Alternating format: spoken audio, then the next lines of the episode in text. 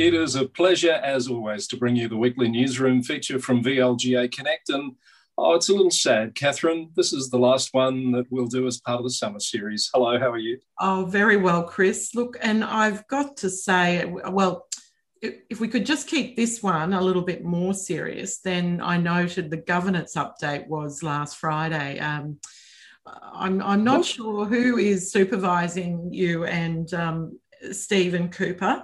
I was going to say you're sitting in the chair, but that could be the both of you actually. So I, I've got no idea what you're referring to, Catherine. I thought it was as serious and um, you know important as we always treat it. Uh, look, with the exception of Paul Kelly Bingo, perhaps. Yes, uh, that was a new one. I um, was very impressed, and I, I did note um, that the that our um, film producer, JLF, um, was pleased that he knew so much about Paul Kelly. But I, I did actually want to ask him the question did he really want to know so much about Paul Kelly? Uh, and I suspect you might find out when you get your next bill from him. Catherine. I'm sure I will, yes. All right. So on the newsroom this week, we've got lots to talk about. Actually, just a few things I wanted to throw at you, get some observations on Catherine, and really, you know, if the audience had observations as well, we we'd love to hear them. Um, a few things that caught my eye this week. One being uh, new requirements coming in from the federal government on local councils to report their foreign arrangements. And the reason this is relevant to a lot of councils is it captures sister city uh, relationships, many of which have been in place for decades, of course, as you know. Yes, Chris, I was intrigued when I saw this um, come through last week. I think it was uh, something that ALGA, the Australian Local Government Association, had put out in its newsletter last week. And you're right, from the 10th of June 2021, local governments will need to notify the Department of Foreign Affairs of pre existing non core foreign arrangements, which, as you say, extend to sister city arrangements. So I'm not sure if um, our viewers are across that, but certainly we can share that link in this episode of Newsroom. I, I found the information sheets quite interesting, and I did wonder. Given that local government itself, as a level of government, isn't recognised under our federal constitution, why DFAT was actually not asking the state governments to report that on behalf of their state based local governments. But perhaps some of our viewers might know the answer to that. That's a really good point. I, I do notice it applies to all levels of government. So I'm assuming the state has reporting requirements also, and probably has a whole range of foreign arrangements that are obviously local councils wouldn't. Mm. So they've probably got a bit of a task ahead of them anyway.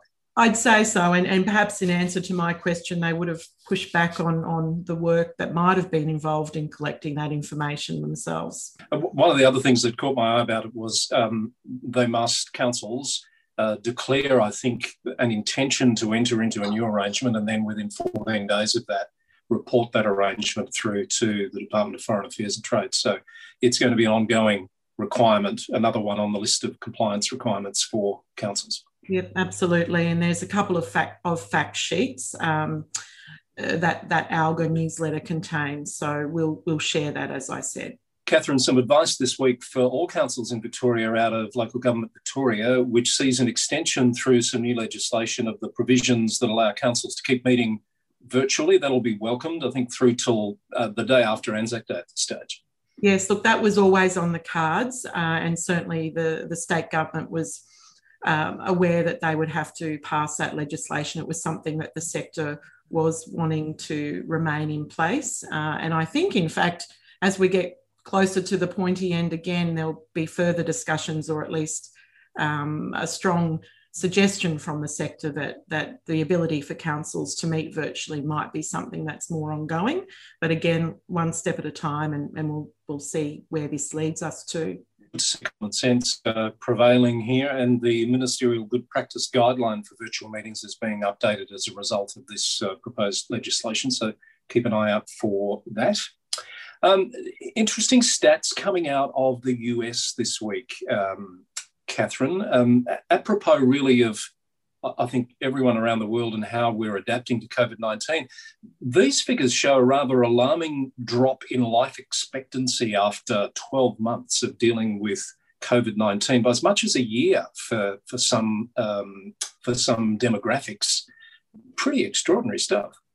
It, they were extraordinary stats when I saw them, Chris. I, I I really wondered, and it would be extremely interesting to see what the stats look like for other countries as well, uh, and um, certainly other continents. Um, something I think that that the US government need to be really mindful of. Um, there was a suggestion in that article that uh, essentially the, the, the, the economic recovery, the slow economic recovery that had happened in the two years prior to COVID, um, was was basically undone as a result of COVID, and and therefore this ongoing flow on impact on, on life expectancy, as you said, in some demographics uh, in, in the US population. We would hope, obviously, not to see that mirrored here because it hasn't had the effect to the extent that it has in the US. But of course, Europe would be looking at those stats with great interest. And I'm thinking back to our global CEO panel of a few months ago. I know we have more planned. It'd be really interesting to get some insights from our European friends on those sorts of trends. Well, absolutely. And in fact, when we're talking to them this evening, Chris, we could um, ask them if they've got any stats on that and bring this article to their attention. In terms of the Australian and the more local story, um, exciting news today in Victoria with the rollout of the first COVID vaccine, um, which is very, um, you know, exciting for the population. Uh, I was listening to Virginia, Virginia Trioli this morning as I was uh, driving through the, the traffic, which is also getting increasingly busy at peak hour time, um, school drop off time for sure, um, with the Deputy Chief Health Officer speaking about that vaccine rollout program. So I'm not sure where you uh, when, when you're due for yours, Chris, but I guess we will all line up when it's our turn stage 2A, I think, uh, Catherine, and lest there be any doubt, I'll be lining up for mine. I, I, I, don't quite understand some of the arguments that have been put forward against being vaccinated, but everyone has the right to their own view, of course. But I did see the stats were something like 64%, I think, uh, definitely will get the vaccine. 20 something percent are undecided which uh, I thought was a curious and probably a much larger number than I would have expected. Okay, well, I wonder what's behind that. And I know that you're a keen tennis watcher. I heard there was a little bit of uh, trouble at the tennis last night in, in regard to the vaccination, which is somewhat disappointing, I think, for those views to have been expressed so publicly. I agree, and the prevailing thought seems to be that a very large contingent of Novak Djokovic supporters, who uh, who is himself a known um, uh, anti, I don't want to say anti-vaxxer, but is known to have a view about uh, perhaps vaccinations not being the way to go. Oh dear. Yep. Well, anyway. Yep. Oh, oh, dear, indeed. Yes. Um, perhaps we get back to some more local news. We talked recently about uh, the Regional Cities Victoria group moving onward and upward in the new term of council. We have news this week about the One Gippsland group. It's um, another active and um, I think pretty effective advocacy group in the Gippsland section. And the Mayor of Brett, uh, Mayor of Bass Coast, one of your VLGA member councils, Brett Tessari, is going to chair that for the next term. Yes, well, congratulations to uh, Brett. That's a terrific leadership role for those groups of councils down there. And, and it's pleasing to see that one of the VLGA members member councils um, are taking on that leadership role. And that's, I think, his second consecutive term as chair. So, congratulations to to Mayor Tessari. This is a great little story, uh, Catherine. In uh, central Victoria, the, elect- the rollout of uh, electric vehicle charging stations is underway in central goldfields, with uh, the first of 17 being opened in Maryborough, part of a partnership with 12 councils and the state government. Good on them. Oh, fantastic. I mean, do we have the stats on how many electric vehicles are, are, are in those municipalities? That's a very good question. No, I think this is a case of potentially build it and they will come. The uh, the project is going to see 20 chargers installed, creating this public network of uh, EV charging infrastructure. I guess it's one of those chicken and egg things, isn't it? That you wouldn't buy the vehicle if you weren't uh, assured that you're going to be able to charge it when you're out and about. Yes, look, there's always, as you say, the chicken and the egg argument, and, and having the infrastructure there in the first place is, is pretty critical. So, congratulations to those councils. Were there any other news stories that caught your eye this week, Catherine? Look, one that we missed last week was that the um, Victorian Equal Opportunity and Human Rights Commissioner, Kristen Hilton, announced mm. that she'll be finishing up at the Commission when her term concludes uh, in May this year. Uh, our viewers would know that Kristen has been a uh, one of our panelists on the VLGA Connect program now a few times, and certainly I've enjoyed very much working with her. Um, I sat alongside Kristen on the inaugural um, Ministerial Council on Women's Equality and have worked with her during her time, well, my time at the VLGA. So I would just like to um, congratulate Kristen for the incredible work that she's done during her term as Commissioner. Um, there was a, a, most telling report that the Commission did into the Victorian Police. Um, again, under under Kristen's leadership, and wish her all the very best for whatever her her next career endeavour may be. And I second that, Catherine, and invite people to go back through the library of VLGA Connects. We did an introductory interview with Kristen back uh, probably around the middle of uh, last year. But even more important, I think our very recent discussion with, with her and with Andrew Greaves, the Victorian Auditor General, on the sexual harassment audit and survey and the actions uh, to come out of that. I think that's must must viewing for anyone working in the sector. And I notice it's been viewed a lot of times already, but I think there's probably a few more people who could uh, benefit from from having a listen to those viewpoints. They're uh, very instructive. Yes, look, to have the Victorian Auditor General and the Human Rights and Equal Opportunity Commissioner in the same room together virtually discussing such an important important report for the local government sector. It is must see viewing and, and will certainly be, you know, regularly resharing that through our social media channels. Speaking of which, I am pleased to say that I think that the with the Facebook um, and the news um, ban that, came through last week, of course, the VLGA got caught up in that, as did another of, a number of other agencies such as LG Pro and the MAV. I believe that that has all now been restored back to normality, so we will be able to share um, important videos such as that one we just referred to via um, our Facebook page as well. Did anything bad happen while our uh, Facebook pages were down? Perhaps we won't know. we'll never know. Good point. Um, I, I, must admit, from an LG Pro point of view, yes, the page was down, but nobody rang. nobody rang or emailed to say, you know, your page is down. We found out by accident. So I, I mean, it just just uh, shows you, doesn't it? Anyway, um, uh, another little piece that I thought was uh, worthy of note Melbourne City Council has unanimously voted to extend the city's pop up outdoor dining and drinking venues until the end of May, and they're investing a further $2.2 million in that program. Again, logical extensions of things as we keep dealing with this insidious pandemic.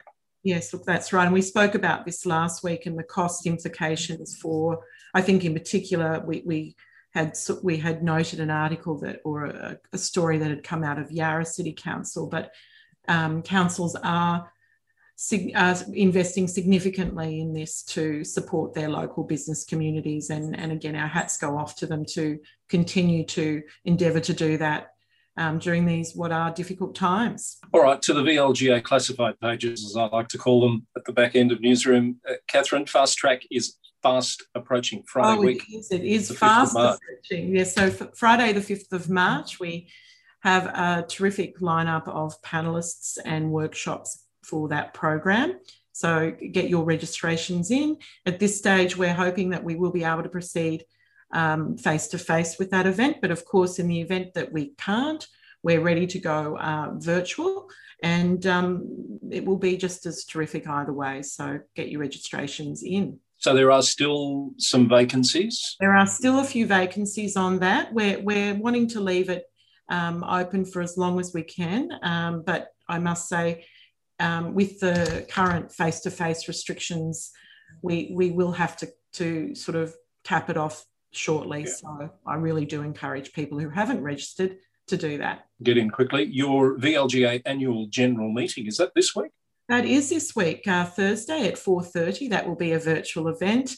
Um, all councillors at a VLGA member council are entitled to attend and vote at that meeting, and we do encourage your participation and look forward to seeing you there. And the induction program is continuing uh, around your VLGA member councils and others. It is. Steve is on the road um, together with uh, Tony Rannick from Hunt and Hunt Lawyers and also Melissa Scadden from uh, Justitia Lawyers. Um, Melissa and Steve are rolling out uh, code of conduct training. Um, Tony and Steve are rolling out um, more uh, more general councillor induction program, and many and quite a number of councils are having multiple sessions because there's quite a few modules um, as part of that program, which councils can sort of pick and choose from.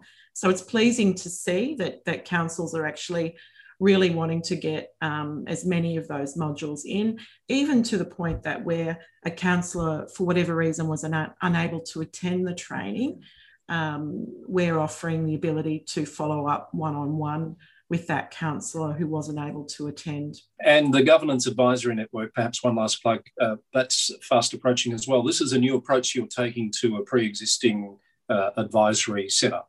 That's right. So uh, previously we had the Councillor Advisory Network, which was a group of member councillors who'd come together on a sort of a quarterly basis and discuss and inform the advocacy work of the VLGA uh, and also program development. We've really found during COVID, we extended that invitation out to governance officers and they have really embraced and valued that opportunity to come together. So we're calling it the Governance Advisory Network now. There's a slightly refined terms of reference there, and uh, we've sent out invitations to all of our member um, CEOs and asked them to delegate one of their council um, one of their councillors and also one of their governance staff to attend that. And I think the first meeting we've got scheduled is for the, the 12th of March. And just a final quick plug, uh, Catherine, I'm not sure if you're aware, but a friend of our program uh, and VLGA panel appearances in the past, Veena Sahajwalla from the University of New South Wales, is being uh, widely promoted as featuring on this week's edition of Australian Story on the ABC. Have you seen that? I haven't seen that, but that's fantastic. She was profiled in the Australian magazine a couple of years ago. That you know the the glossy magazine that comes out on the weekend paper, and mm-hmm. I think that is terrific because she does have a story to tell, and it's a really interesting story at that. So look out for that if you're seeing this in time. It's on uh, it's on this evening, but of course you can watch it on on catch up at uh, any time. Catherine, thank you. We've covered a lot of ground there. Great to talk as always. And I'll see you next week with a new non summer series background, whatever that may look like. Absolutely. I'm looking forward to seeing you then, Chris. Thanks, Catherine. Catherine Arndt is the CEO of the VLGA and joins us each week to discuss current issues and topics of interest and let you know about all that's happening in the world of the Victorian Local Governance Association. See you again on another episode soon.